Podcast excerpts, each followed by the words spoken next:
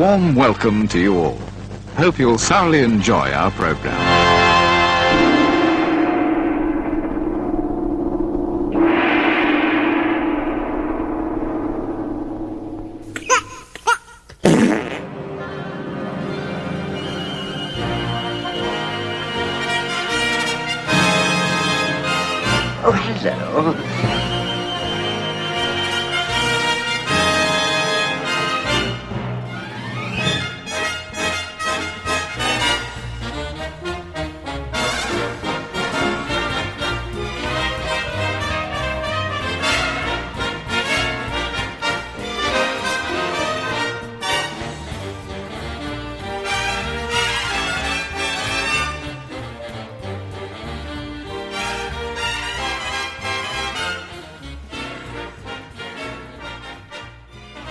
Real Britannia podcast, the very British podcast about very British movies with just a hint of professionalism. Good morning, Scott here as usual. At the other end of a Skype line, or one of two Skype lines, is my fellow co-host Stephen. Good morning. Morning, Matt. How are you doing? Very well, very well. Very excited this morning because we've got a guest. Absolutely, yeah. Yeah, and ladies and gentlemen, it's Tyler Adams from the Goon Show pod. Hello, mate. How are you doing? Good morning, Scott. Good morning, Stephen. Mm. Yes. Um, listeners may be aware that I've, I've appeared on your show a couple of times now in You the have, last yeah. year, and we're returning the uh, the invite. And you've brought a cracker to the table this morning, sir. Yeah, it's a film that deserves to be better known than it actually is, for Mm. sure. Yeah, we'll talk about robbery from 1967, obviously, as we progress. But before we do that, tell us about your podcast, mate. It's, it's relatively new in the podcasting world. You know, that massive, great pond of podcasts out there. And am I right in saying you're one of very, very few podcasts actually talking about the Goon Show? I don't think I'm, I'm the only one. You are. Um, That's what I, I mean- thought. Okay, I'm old enough to remember Mm. when podcasts were, well, there was only like half a dozen podcasts in the world. Yep. You know, but it has, especially because of lockdown and COVID and whatnot, it's just, it's every other person has a podcast these days. Yeah. I've always wanted to do a podcast, and I, for, for a while, I was sort of umming and ahhing over what topic to choose, and you know, Mhm. I wanted something that was something that was um, big enough that it would sustain, you know, a lot of episodes. I didn't want it to be too niche Yeah.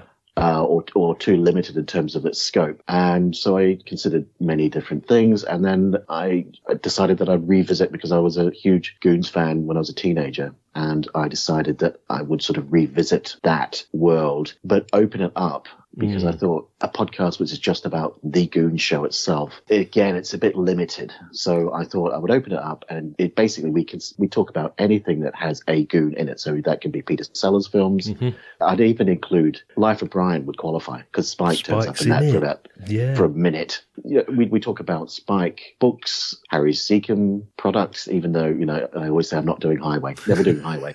um, and by the way, uh, never doing curry and chips uh, either. Oh, no, Um, no. Uh, Uh, I've covered even things like Michael Bentine's Potty Time. Yes. You know, I've noticed that some guests.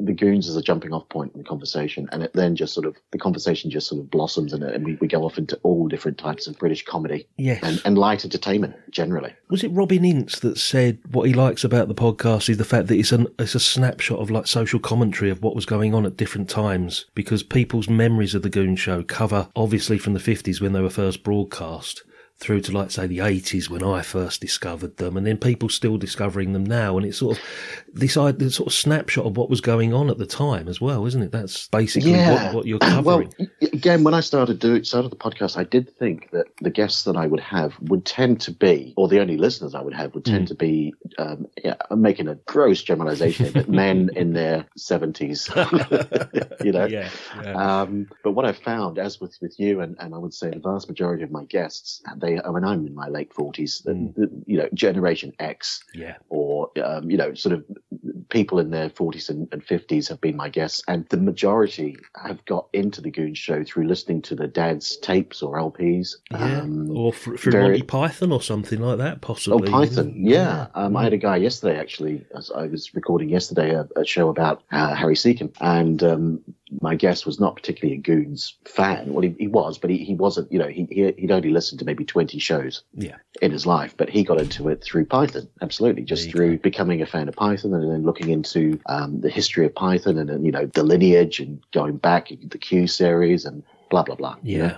Yeah. With regard to British movies, which is what this podcast is all about, as I mentioned at the top of the show, you've brought a cracker to the table today. I mean, where do you normally turn to when you watch a British movie? I'm assuming there's a lot of old sort of 50s comedies, sort of golden age British comedies that are your regular turn tos. This is far from a golden age British comedy we're going to talk about today. Have you got any favourite movies, any particular genres that you turn to, or actors or directors? Yeah, yes, I do like comedies, and I do tend to like the British comedies of the 50s and 60s for sure. Yeah. Obviously, obviously Sellers films. Mm-hmm. Um, my favourite Peter Sellers film of all time. Well, my favourite Peter Sellers film is A Shot in the Dark, which I suppose technically is a British film. I suppose We, Um, we count the Pink Panther as a British movie. We, we call it a British international movie. I Yes. think we, call, Okay. class.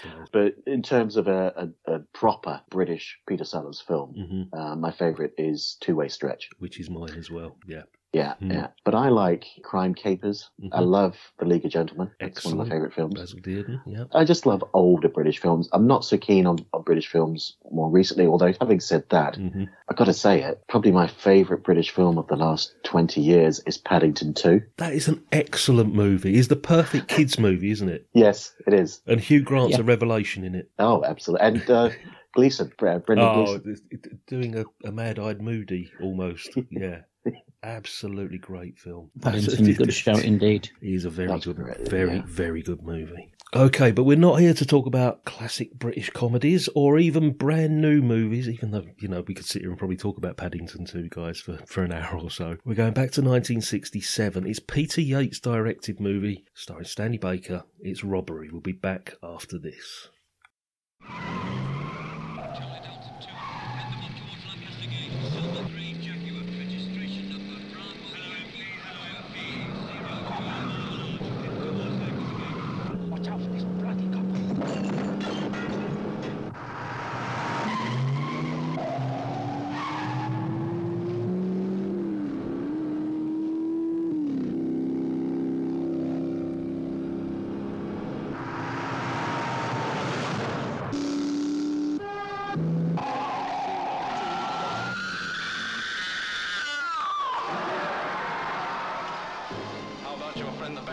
Robinson? He's in prison. We'll have to get him out. Somebody's recruiting and only top specialists. I'm interested. I'll take a cut. Count we in. I'm making inquiries into a robbery. Got a warrant, Inspector. I wish you'd talk to my husband. We'd like to. Do you know where he is? You tell me what the gun's for. And I'll come back to bed. What? I'm sorry, love. You'll have to get yourself home again. So what makes you so different from any other man I might want to go to bed with?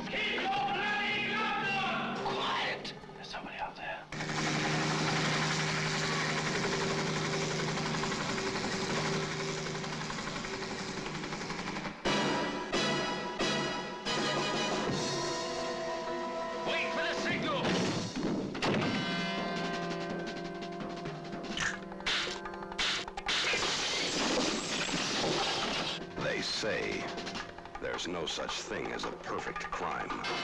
They're wrong. They're $10 million wrong.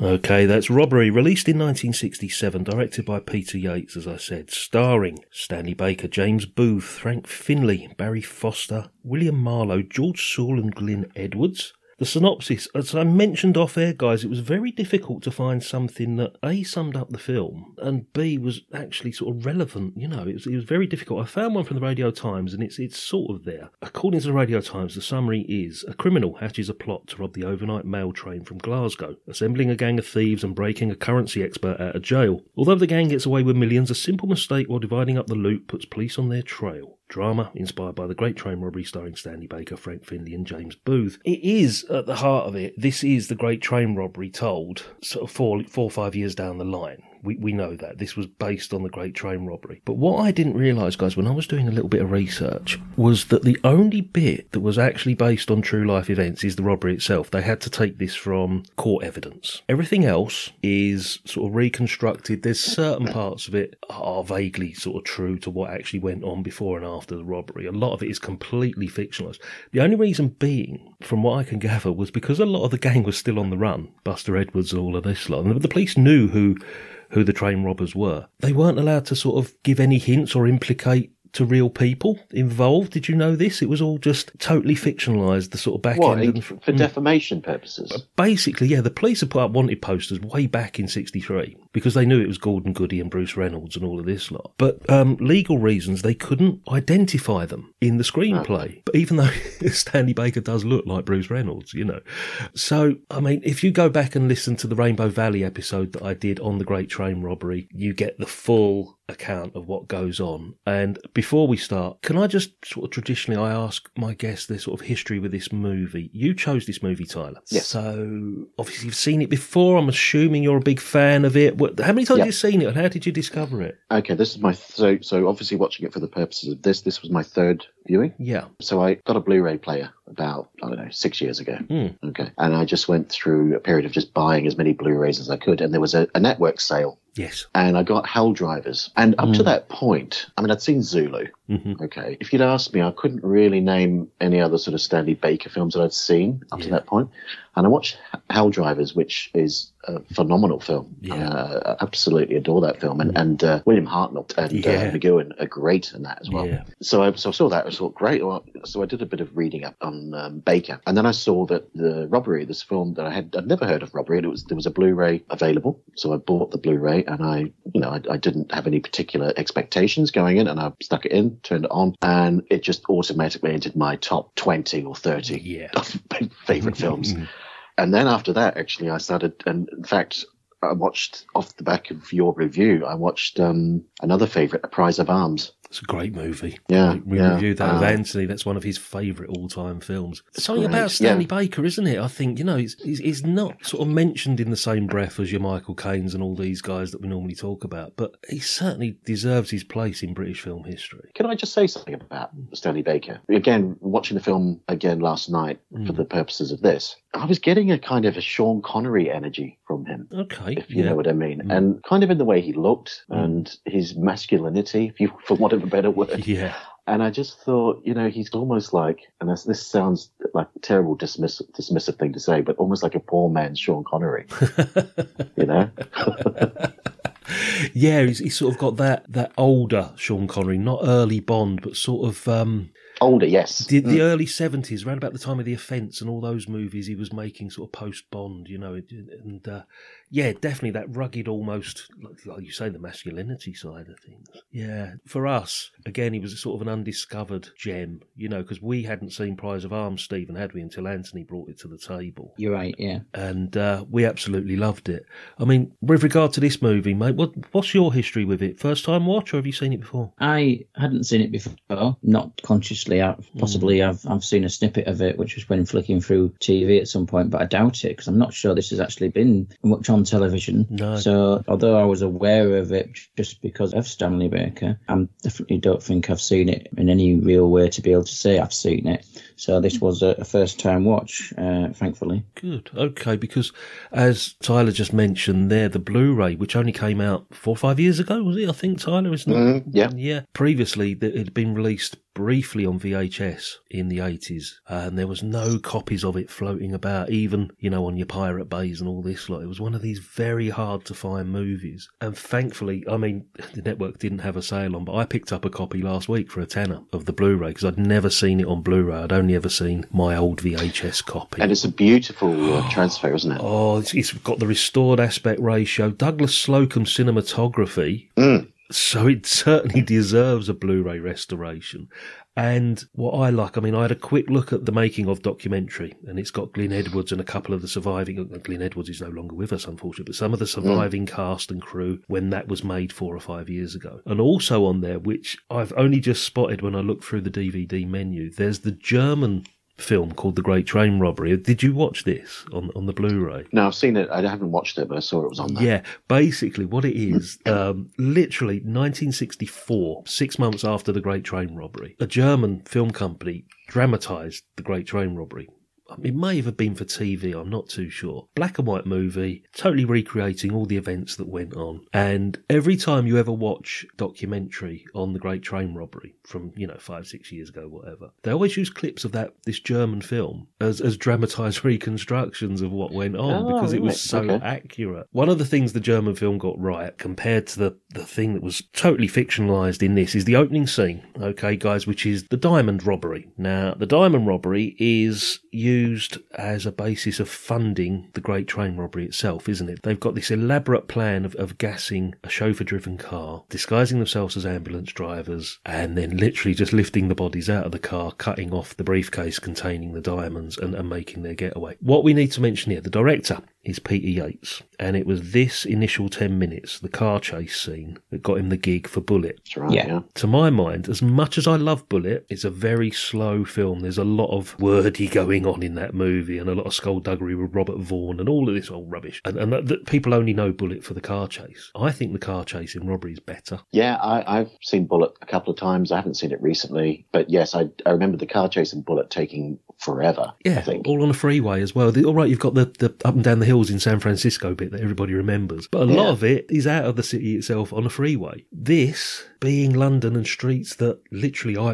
I work next to, Northumberland Avenue, where the heist takes place, I can see from my office. It's, it was incredible to see it, and, and you know to see it as it was in 1967, and it's great. It just sets up the perfect first ten minutes of the movie. You know, we've got everything. We've got lollipop men almost being mown down and groups of children. You know, It just mi- it was just missing some people with a plane of glass crossing the street, and then it would have been you know it captured all the Yeah, that that would have been Tommy Cooper and Eric Sykes. It would have been, yeah. yeah. If they'd have gone through Covent Garden, I'm sure there'd have been like a grocery store with like loads and loads of oranges or something that they'd have gone through. down an alleyway with loads of boxes stacked up for no reason. but it's it's a shame that Peter Yates is just remembered for car chase movies because he does a competent job throughout this movie, guys, doesn't he? yes. Oh, absolutely. I mean, I, I we'll come on to it, I'm sure, but the film's got almost like a documentary style to it. Very it realistic. has, and you know the only thing that spoilt it for me? Sometimes I found that that wonderful sort of jazzy score was a bit overpowering. It sort of took you away from that documentary side of mm. things. Sometimes it made you think, oh, actually, this is a film, you know, because I did get sort of absorbed into it because it was very documentary. Yeah. Can, uh, can I just mention the producer, one of the producers? Yes. because uh, shamelessly shoehorning a goon reference. Go for it. this. This is why you're here. I was interested to see that Michael Deeley was involved in Yeah. the production, one of the producers. Mhm. And do you know do you know about Michael Deeley? I know the name. He's, he's not the American guy, is he? No, no, he's British. He started out as an editor, I think, on the TV show Robin Hood, The Adventures of Robin Hood, Oh, right, in the fifties. Yep. And he and a colleague decided that they wanted to get into film production, and they started making sort of short B films and Hmm. things like that. But the first film they made, and it was with a view to it becoming a um, selling it to the Americans for a TV series, believe it or not, was the case of the Mukkinese Battlehorn. Excellent. Um, are you aware of that, Stephen? That film? Uh, no, I'm not actually. Okay, Mm. it remains the most successful transfer of goon show humour onto screen. Yes. I would say, Yeah. and it's a short, thirty-five minute film, Mhm. and then edited down to about twenty-five minutes. 20, yeah. Um, so, yeah. It, it's Sellers and Milligan and Dick Emery because Harry Secombe was too expensive, apparently. so yeah, so the, the, so that's the Goon connection. He also, which has nothing to do with the Goons, but it amuses me. He one of the early films of his, sort of an exploitation film in the early '60s, was called Sandy the Reluctant Nudist. Was it- oh, every time I sort of come across one of those movies in research or whatever, uh, my mind instantly goes to carry on camping and when they're at the, the cinema at the beginning watching Yes. those nudie movies. And it's, it- you know, the, the sort of broadcast as, as high art, basically. Was it Doris Wishman, wasn't it? Was the queen of those sort of movies. She was the director, the American director that, that made I all of those. I wouldn't know. Oh, there's a oh, there was a great um, series in the um, early nineties, late eighties called the Incredibly Strange Film Show with Jonathan Ross, and he would pick like a cult director. And, and back then, this was just before sort of Moviedrome and all that lot came on the TV. And, and one of them was Russ Meyer, one was Doris Wishman, and one was Jackie Chan. Jackie Chan was like unknown at this time, and he and he would oh, and Ed Wood was was another one. Mm, It's a great TV series, you know, because a lot of these guys were still alive at the time, and he was interviewing Russ Meyer and Doris Wishman, and she was the queen of the nudie movie. Complete um, distraction from what we're talking about. Actually, now we've gone on a complete tangent. Sorry, yes, no, why I tend to do that. Yeah.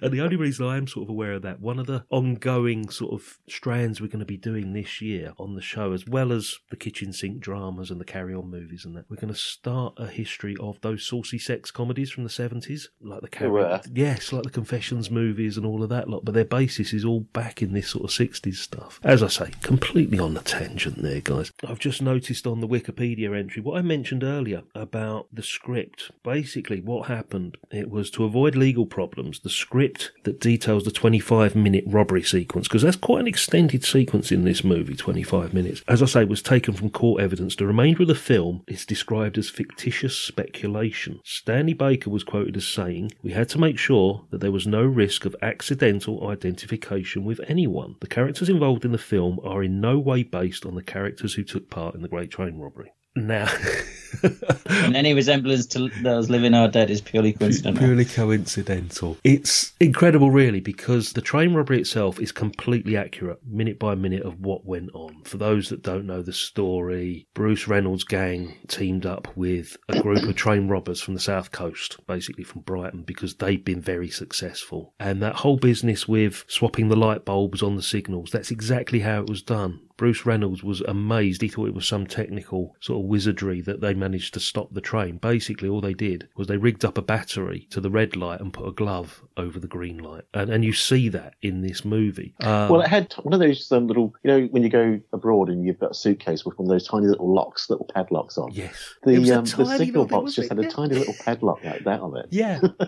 I think they cut the telephone lines. All of this was accurate. Let's, let's talk about this bit. Let's talk about this 25 minute sequence because, again, Yates must have got that gig for Bullitt. You know, he proved that he could do action sequences, car chases, as well as quite competently handling all the drama stuff that goes on before and after. It's almost silent as well, isn't it, that 25 minutes? There's not a Yeah. lot of dialogue here. Difficulties of it being filmed in the dark, but there's nothing evident. I mean, Douglas Slocombe, as we said, one of the best cinematographers this country has ever produced. What was your thoughts on the on the middle bit, Stephen? Let's, let's go over to you for a second. The, the, the whole heist itself. It's a how-to, obviously. Um, Yes. Uh, you know, How to rob a if you're going to go and do this, you go, oh, right, I'll just watch this and then copy it. Um, exactly. There's an intensity to it that allows you to be concentrated and feel that level of experience that they would have had the tension with regards to the time critical as well. I mean, obviously, it's been stopwatched with regards to the time of, of how long it is taking to do various bits to the point where they abandon um, some of the loot because of the fact that they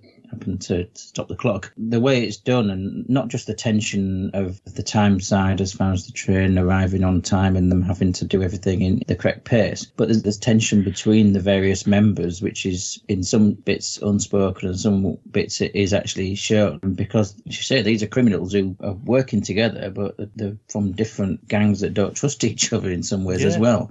So there's a lot of tension in there, which I think is heightened by the fact that the, there is less dialogue. Um, it's not a chatty chatty thing when, you know, when they're going through the action side of things. But the way it shows the, lead up to the planning, scouting out uh, and everything as well, I think is very good to set this, the, the scene on it. That it's not just something they just turn up and decide to just uh, old west style just ambush a train that happens to be to be passing by. Um, masks So, over their it- it- noses, yeah, like I- I- handkerchiefs. ex- exactly, yeah. Um, they're, they're, they're on ponies um, or, or or driving minis. Um, actually, Yeah. I was, I as as a as a fan of the mini, I, I was very happy to see so many in the film. Oh, Um, Why, yeah, why but- did they put why did they put poor James Booth in a mini? Because he's about six and a half Yeah. foot tall. and, and, and there's also the, the sequence, we didn't even mention the sequence where Frank Finlay is lifted from the prison. That was a poorly situated prison. I thought Uh, it was like it's just this big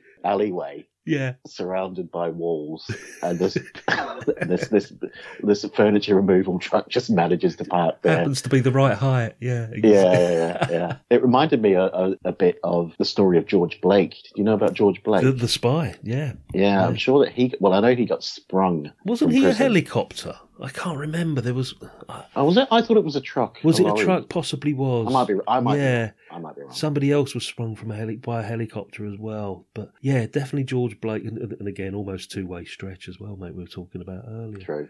Yeah. yeah. But yeah, you, you're quite right. It's, it's it's just highlights, as you said, Stephen, the the gang working together. But there is a bit of friction going on between them. Um, What What I liked was the fact it took. It, we were a good hour in before the actual heist occurs. Like you say, it doesn't just begin with the actual robbery. It takes its time to get there, and you see all the planning and preparation. There- There's a great Um, scene at um, Leyton Orient Football Club as well, where they're all standing Mm. together, and, and some of the gang members drop out because of the way they were going to divide up the money. Oh, they were going to send it to Switzerland, weren't they? But and then Yes. divide it up afterwards. And some of the you know the people that had been brought in and said, well, we don't want any part of this, and they walk away. But it was that great, you know, talking out the sides of their mouths at a football. So there was an actual match going on. It was Leyton versus um, Swindon or someone, I think they said. Yeah, then they, they just filmed it in an actual football match on a Saturday afternoon. The downfall of deciding that they had to split up the loot in this country rather than ship it out and then do it. If the story is that bit is proving really that if they'd actually decided to stick to a plan that was being told to them, then people would have got away with it a lot better. Frank Finlay in prison, Mm. and they, you know, they, they needed to cast a um, a heavy Go on. to I, kind of- I was to waiting kind of- this. to um to to inform Frank of the plan, and of course, who who are you going to who else are you going to cast? But the the vicar from Dad's Army. Frank Williams. That still makes me laugh. I've seen this four or five times, this movie, and it always catches me out every time. And the other one that always catches me is the policeman with the dog that turns up at the house. Oh, Oh, yeah. yes. Yeah. John Savident, who's, what's his name? Fred, um, Fred Elliott. Fred Elliott from Coronation Street. By the way, that house Mm. apparently was was um, Stanley Baker's real house. Yes. Oh wow! They saved a lot of money, they said, because the location shooting was, was quite minimal. Apart from the, the final scene in New York, Prison I think was filmed in Dublin, but the rest of it is obviously sort of like London locations and, and generally around that sort of area. Um, so they said they that, that kept the budget down quite well. But did you know this? There was scenes filmed because they wanted in the original script to have some big sort of like criminal mastermind overseeing it, some Mr. Big. They wanted it to appeal to the American audience. So they hired Jason Robards in America and they filmed scenes of him on a, on a luxury yacht, sort of masterminding the whole thing. It was never used. Right, because at the end we see Baker in New York, Yeah. but only for literally what thirty seconds, if that. Yep. And I thought that's got a, got a lot of trouble to go to New York just to film that bit. Yeah. Yeah. And they've been talking about Switzerland. You say they've been talking about Switzerland, Switzerland, Switzerland, and then suddenly it was it turns up in New York. Yeah, Mm. yeah. Apparently, they filmed some scenes in Long Island on uh, Levine's own yacht. Apparently, and after it was done, they decided not to use the footage. Um, Vanessa Redgrave was approached to play Baker's wife, but she turned it down. And and that whole actual sequence with his wife, Joanna Pettet, who probably best known for Casino Royale, Yes, yeah, I was watching it. and I was thinking, where do I know her yeah. from? And, and not much else basically. That was the only bit I think that really seemed sort of tacked on for me was that whole relationship between him and his wife, and it didn't really need to be there. I think. Well, there's, there weren't many roles in this film for women at all. Let's let's face it. Yes. And and I, and I hate to say it, but you could have easily just removed her Yeah. her bits. Yeah, You know? exactly. Um, For want of a better phrase. yeah, I know. And, and one other piece of casting, and I don't know who on earth he was going to play in this movie. George Raft, gangster, yeah, right, right. was yeah. to have played a role in the film, but was unable to do so because he was refused entry into London. Right. Okay. Well, wasn't George Raft in with the mafia anyway, or something? Yeah, I think he was heavily involved, if truth be told. Yeah, Right. that's probably Okay. why he was refused entry. Actually, that's probably. Well, it's why. not. I'm glad that they didn't include. I mean, I love Jason Robards. I love um, uh, All the President's Men, one of my Yeah. favorite films, and he's great. But I'm actually glad that they didn't focus on the American side No, there was much. There was always a rumour at the time that there was some Mr. Big behind the whole Great Train robbery. If truth be told, it wasn't. It was a very low key, sort of local uh, collaboration between rival gangs that brought the whole thing to pass. So, yeah, that whole thing was only to appeal to the American audiences, basically. And, and I'm like you, I'm glad they didn't actually use it. While we're talking about cast or potential cast, I think this might be a good opportunity for Stephen to get his keys out. And let's take a wander up to the Village Hall of Fame.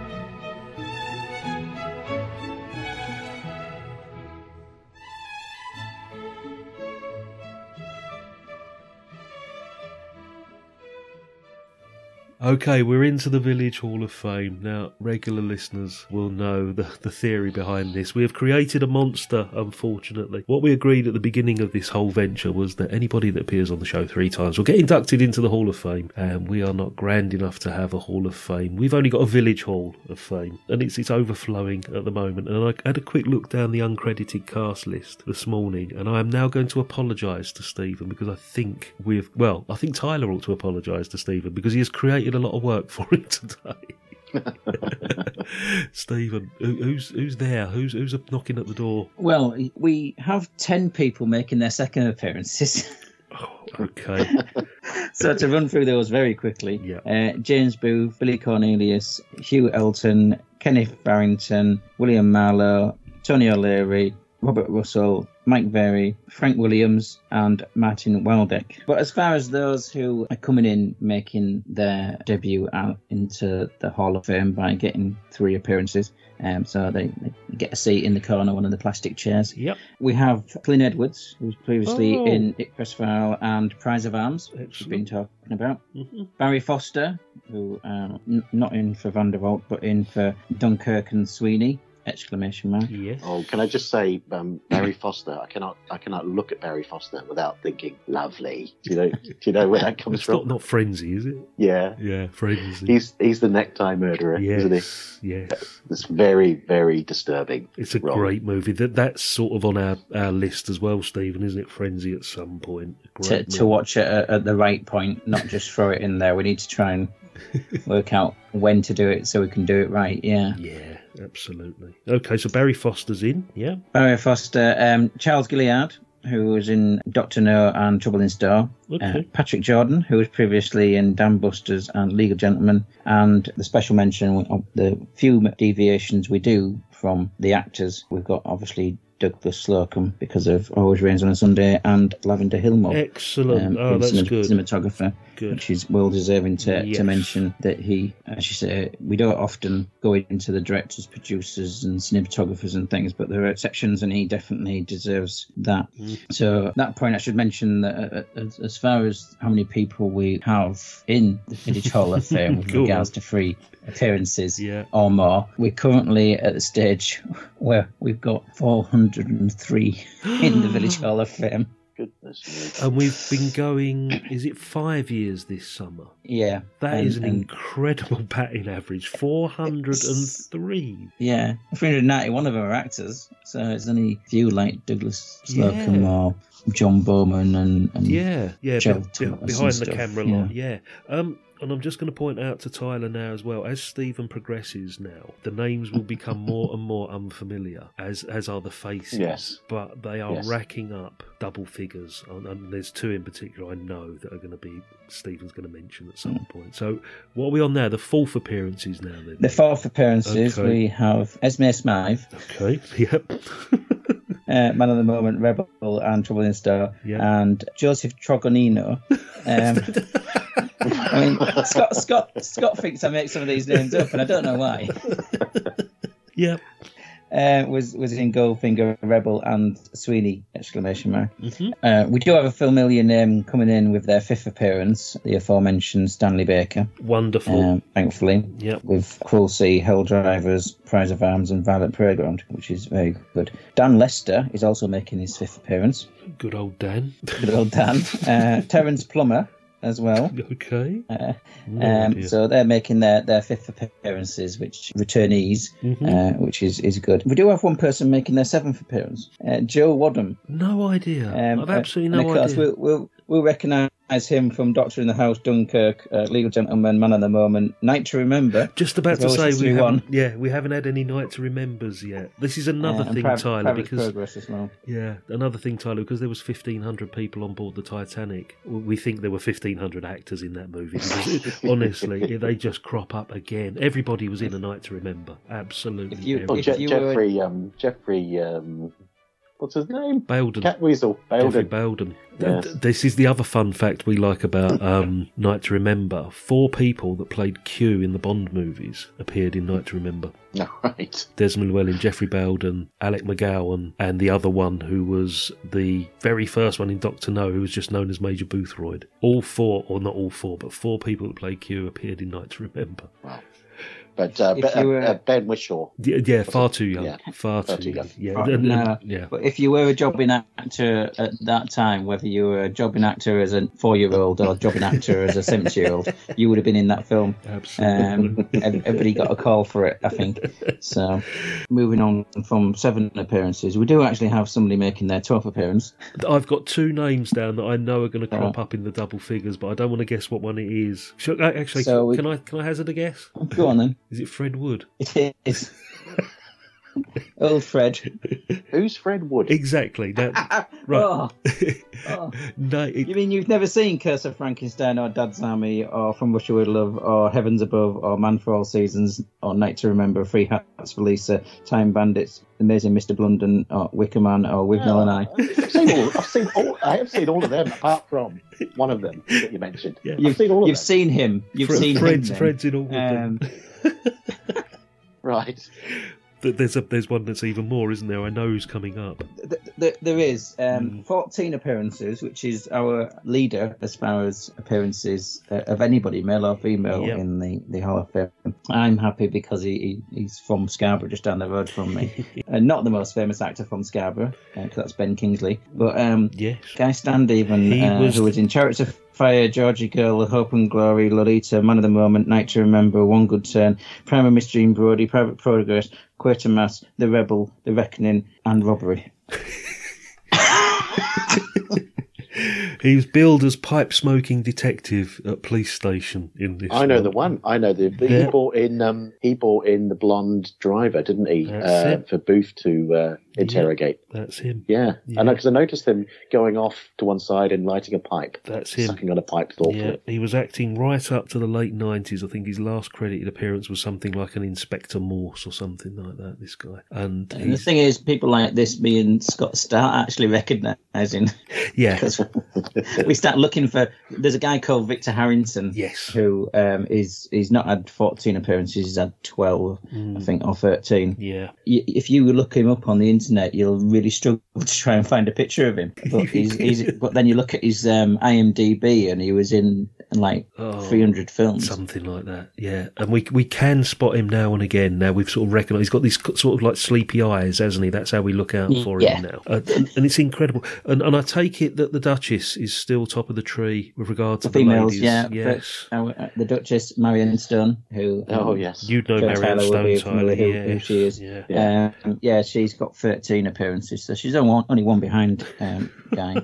but um, but yes, Marianne Stone. I I'm sat at some point watching a bit of Talking Pictures TV, uh, the greatest TV channel in the country, Indeed. and Yeah. um, very very good podcast as well, actually. Um, well, at least at least two out of three weeks, um, and then. Um, and suddenly Marianne Stone or Cyril Chamberlain will, will be on screen, and I'll suddenly pause it and take a photo and, and WhatsApp it to Scott and say, "Look, there she is. There's the Duchess," and he'll go, "Yay!"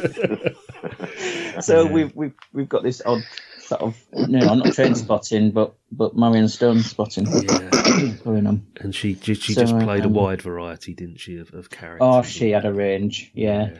While we're talking about the cast, did anybody notice who the train driver's mate was that got out to try and make the phone call? Yeah, it was um, television's Robert Powell. Very, very young Robert Powell. We've mentioned Frank Williams and John Savident. James Booth. Let me just sort of touch on James Booth a Well, second. sorry, just before you do, there's, Mm. there's one other person that we haven't mentioned who I think gets the short end of the stick when it comes to acting roles. Go on. Mike Pratt. Oh, um, Oh, oh, yes, thingy, um, um, Randall and Hopkirk. Randall. Yeah. Mm. Because whenever I see him in films, which is occasionally, very occasionally, Yeah. I'll see him pop up in films. He's always uncredited, and he usually only gets like a you know a minute screen time, if that. He was in Vault of Horror, Yes. I remember, where he, he doesn't even get a line; he just gets offed within thirty seconds.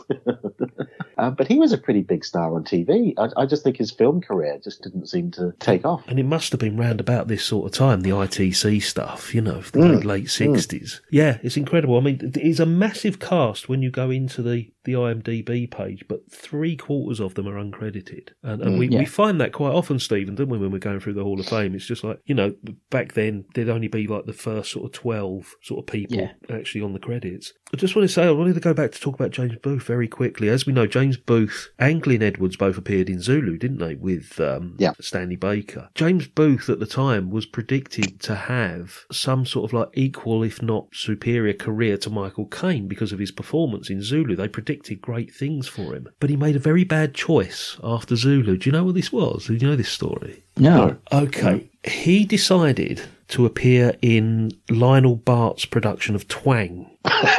there you go. Tyler knows exactly where I'm going with this. Now, Lionel Bart was the, the king of the West End at the time because of, of Oliver. Yep. He, you know, he was riding high on the success of Oliver, so he's, he's decided to do this musical based on, on Robin Hood.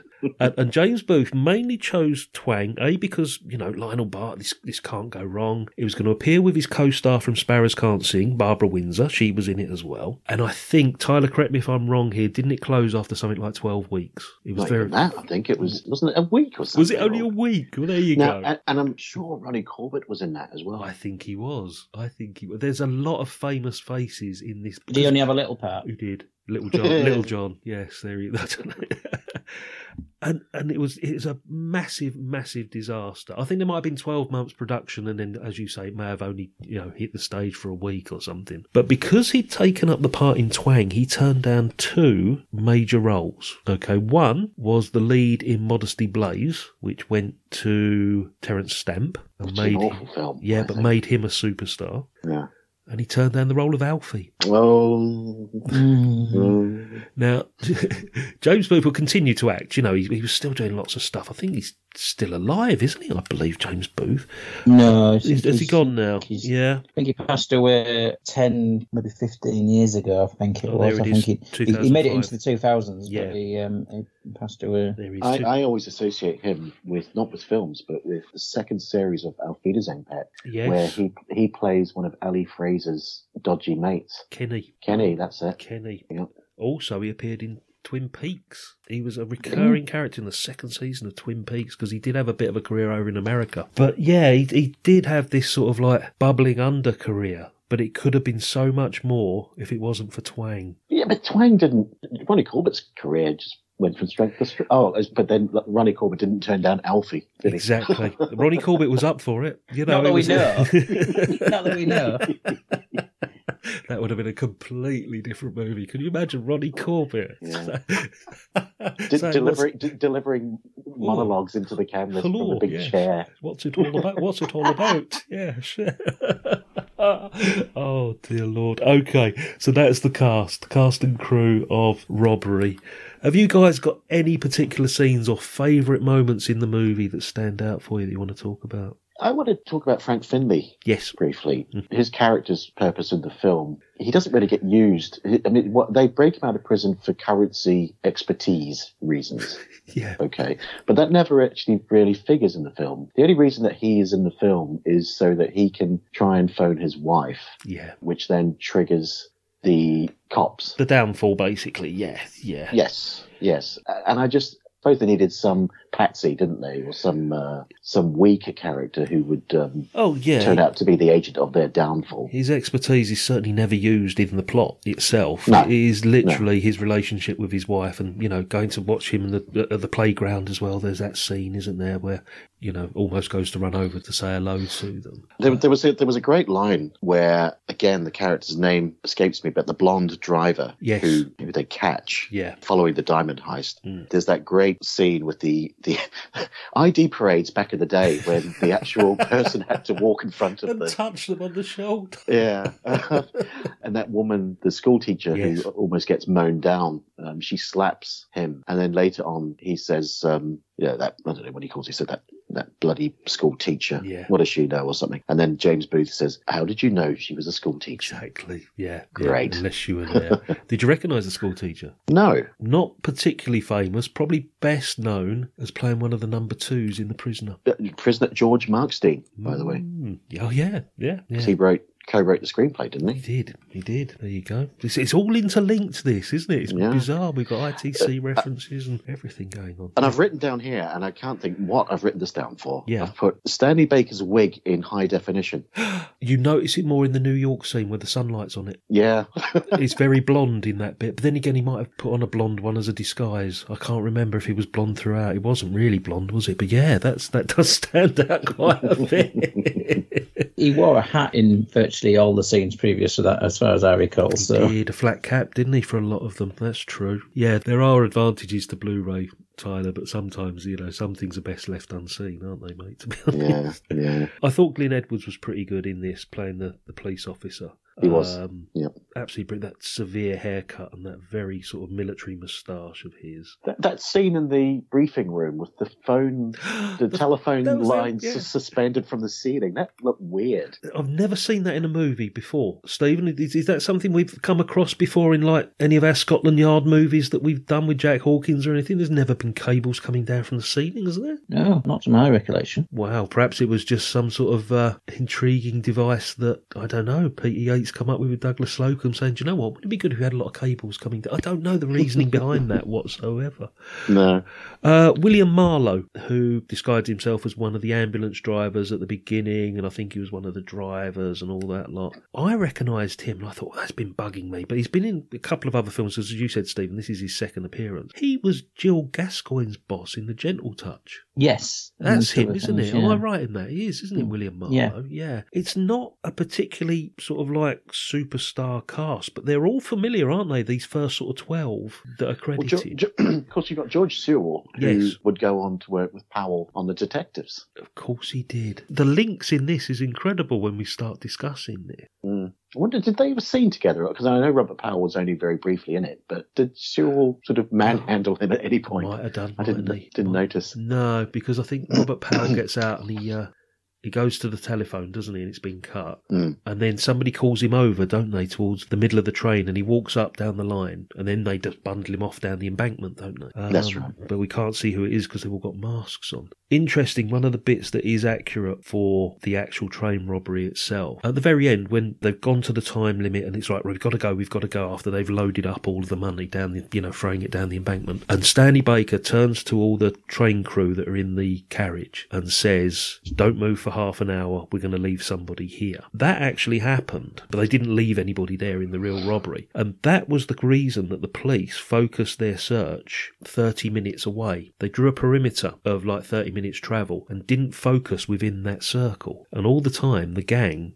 were right in the middle of it. Oh. Because they Well, said, when he's getting out, when he's getting out the train, Mm. as you know, he closes the door yeah, and very clearly says loud enough for the people inside to hear yeah, that you know if any of them move, shoot them. yeah. They, they Um, don't as if he's talking to somebody who is being left behind when Yeah. obviously not. Yeah, and then obviously the next main difference is that it's a disused airfield that they use, uh, where in reality it was Slade Farm, and there's that famous story of them using the Monopoly board and playing with real money and all of this business. And if it wasn't for the, the guy that was supposed to have cleaned up after them, because it was a bit of a rush, they left a lot of evidence behind, they probably would have got away with it, because, you know, the police suspected it was Gordon Goody and all these guys, but they had no evidence to actually pin it on them. Absolutely none until like they discovered uh, a fingerprint on the bath. I think it was literally that was it. It's an incredible story, absolutely incredible story. And if you want to see a more accurate version of it, the BBC did a two-part thing a couple of years ago. I think it's Luke Evans playing Bruce Reynolds. Um, very, very good, very, very good um, telling of the story. Avoid Buster at all counts. Uh, Oh,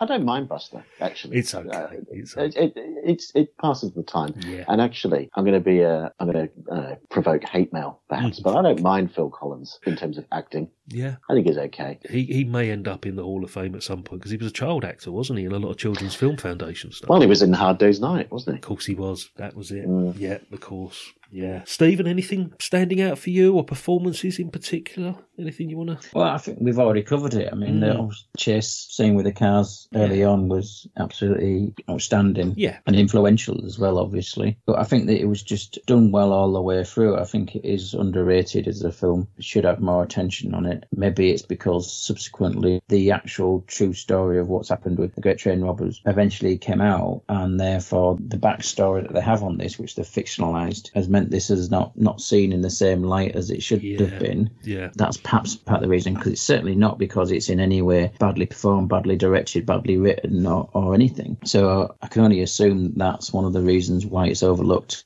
because it's a Yeah. very credible film otherwise. There's one little interesting bit of direction, or the actor decided to do this himself, and you know, it'd like be interesting to find out. When the police are giving chase at the beginning of the film, Mm. and they they managed to let Barry Foster and his mate jump out of the car. Yes. Yeah. I didn't actually check the actor's name, and it was bugging me, and I could have just gone on IMDb. But the guy who played Aitken, the guy with the sort of the bad complexion, That's William Marlowe. Right. At one point, as they're being chased, he looks like he's really enjoying it. he looks like he's relishing every minute of it. Okay. And I just feel that you would expect in a film of this period or this vintage hmm for the act for the characters to look sort of worried, scared, even angry, maybe. I don't know. You know, they're just desperate to get away from the cops. Mm. But his character, he looks like he's loving every minute of this chase. Um, and even when they almost mow down the kids, they both, the driver and he, seem delighted by this.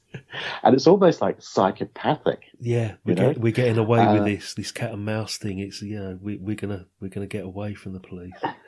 And that lent it, a, as I say, an almost more sort of realistic yeah, tone. absolutely. That you've just reminded me of one particular part in that chase scene is where the copper jumps out in front of them and smashes the windscreen with the Yes, the trunch, yes. and that's a great bit of filmmaking there because it doesn't it's seamless, isn't it? From Yeah. You know they, they must have cut at some point to make And they that. punch out the broken glass. Yeah. That was a hmm. really clever bit of filmmaking. I completely forgot about that bit. So all in all, guys, it's interesting to see them all getting thrown around in the back of the car and stuff, and It was even in the front seats and stuff, because you know n- nobody wearing a seatbelt. Although, no, what you say that, I noticed that later on in the film, when James Booth arrives at the crime scene in his little In mini, Mini. In his Mini, he's wearing yeah. a seatbelt. He's wearing a seatbelt, and he carefully takes it off. oh, Gets and Well, as, manages. as as somebody who, who up until a couple of years ago um, I had a history of always driving minis, yeah, you have to, you need a seatbelt. Apparently, you know, when the police turn up after the robbery and they're searching the embankment and all of this, there's lots and lots of policemen about, you know, poking in the grass with sticks and things like that. A lot of them were actual policemen that were off duty. Uh, and the reason Oh, right. being, right, I found this out this morning. I didn't know this at all. If you were filming in the London area back then, or within a 30 mile radius, you had to use extras from the official extras union. If you were filming outside of this 30 mile radius of London, you could use whoever you want. So apparently, all these, you know, off duty coppers said, well, I'll just, I'll just turn up in my uniform, you know, and they'll get paid sixpence a day, whatever it was the union's rate was back then. And they're real coppers. And apparently, Glyn Edwards tells this story that he pulls up in his car to, you know, arrive for filming for that day, and his, his road tax has run out. And, and one of the coppers pulls him up over it and says, by the way, sir, uh, your tax disc has, uh, has expired. Okay, guys. So all in all, I think we are generally agreeing that this is a pretty good movie, aren't we? It's a corker. It's a corker. It's it's criminally criminally underseen, for want of a better phrase. Oh, I'm touching my nose and pointing. in the I didn't mean to do that. I promise you. And, and I think that's mainly because it was it wasn't available for a very long time, and it's it's just one of those great heist movies. All right, it's partially based on a true story, but it fits in nicely around this sort of era where we're going to get Get Carter and all of those sort of like British gangster type movies. You know, Criminal with um, Stanley Baker's about this sort of time as well. And it's a perfect addition to all of them. And I, I think for me, it's got an added interest because of, you know, my interest in the actual real robbery and the research that I did for Rainbow Valley when I did that massive, great documentary that I did on it. Um, and yeah, all right, because they've had to change some of the facts and the figures, it, it doesn't take it away. You know, what they've done with the fictionalized bits works perfectly. You know, the jailbreak, the bit of the football ground stood out for me as well well as the car chase. And and as you said, is it, Tyler, I think the New York bit at the end seems sort of tacked on. It might have had something to do with the inclusion of Jason Robards, and they even put the credits, don't we? The end question mark, don't they, or something? Yes, they do. Yeah. So whether there was plans for a sequel or not, we'll we'll never know. But I, I would urge any listeners who haven't seen it Mm. to go out because it's it's the Blu-ray of it is superb. Because you can get Blu-rays of old films which are incredibly grainy, and I got a Blu-ray of Marnie. Oh, the what, Hitchcock, yeah. I can't watch that. It's Really? just a terrible transfer. I've got a Um, copy this of that. Mm, might have to have a look. Robbery is beautiful. Well, it's network, as at. you say. All the, all the stuff they bring out. They brought out a brilliant one of Yield to the Night with Diana Dors, a great transfer Yes. of that. And it's Yeah. those sort of movies that you know perhaps only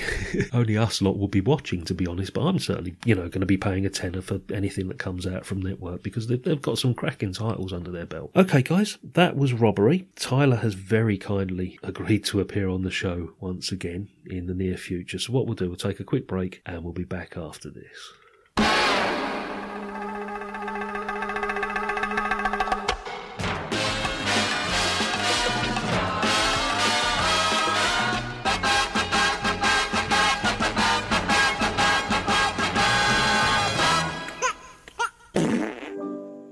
Okay, guys, so that was Robbery 1967. As I say, Tyler has very graciously decided that he may have actually enjoyed himself this morning talking to us too. And has, agreed, and has agreed to come back. So we will give him the opportunity to choose another movie. What have we got in mind for next time, mate? Uh, next time, Scott, I would like to bring along the Railway Children. Skeptics out there will say that there is some sort of like railway conspiracy going on in your choices here. But well, it was it, it was either that or the um, the uh, Sean Connery, Donald Sutherland first great train robbery. First great train robbery. that's, yes. that's another Mm, great. That is another great movie.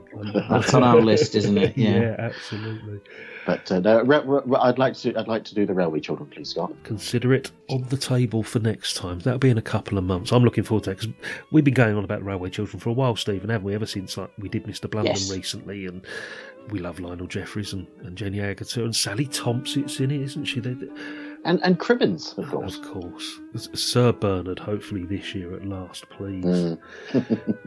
Did you see all the um, the uproar about the audiobook recently, Mr. Cribbins? Um, No. No. He, he brought out his autobiography, didn't he, last year, year before? But they refused to sign a deal for the audiobook for some reason. They said it would never sell. And there's been this big sort of uproar on Twitter where people have found out. And, and they've relented, and Bernard Cribbins recorded an audiobook of his autobiography last week, which is coming. Great. That'd be the Great. perfect voice, isn't it? The voice of the Wombles, obviously, you know. Before we let you go, Tyler, could you let our dear listener out there how they can actually listen to your podcast, please, sir? Uh, yes, so it is called Goon Pod. Uh, and it is, it's as I said, it's um, it covers everything. Anything that's got a goon connection, it you know that's what we cover, and it is available in all the usual places: i iTunes, Spotify, Stitcher, all, all your favorite podcast shops, Yeah. essentially. Yeah, um, but it's free, and I think we've done forty plus episodes now, including the episode with Scott, which went out uh, a number of weeks ago, which was about Mm. the Peter Sellers film The Naked Truth, Yeah. which was a lot of fun. I enjoyed that. Yeah. Yeah. In fact, that, that's a film that has that ends with a the end question mark as well, doesn't it? Oh, It does. It's a very awful ending. We decided that was sort of Yes. tacked on because Shirley Eaton was missing, wasn't she? And it just, Yeah. it just a bizarre ending to that movie, an otherwise brilliant movie, actually. Yes. Um, and Stephen, it would be one that would have kept you busy in the Hall of Fame, mate. To be honest, and there's, there's there's some big hitters in that, some really big names. Again, criminally underseen. Yeah. Tyler, thank you so much for being part of the show this morning, sir. Oh, I think it has been delightful. I've really, really enjoyed myself, and it's very nice to work with you, Stephen, as they say. And- Yes, absolutely. Good to have, have virtually met you and uh, know we're going to do it again. yes, yes, absolutely. Absolutely. A couple of months' time, we'll all be together again for the Railway Children. That's it from me. Thanks very much to both of you guys. We'll see you all very soon. Thanks. Goodbye. Cheers. Take care. Char. A positive char.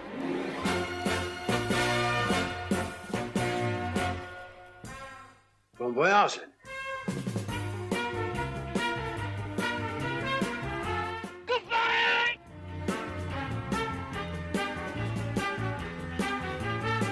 Good luck. Thank you.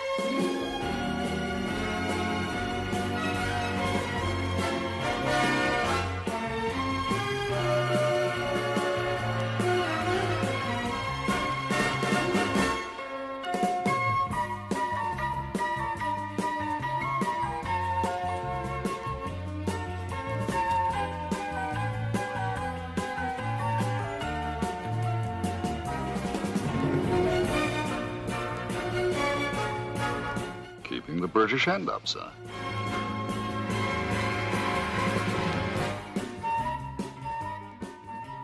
I'm sick of brains.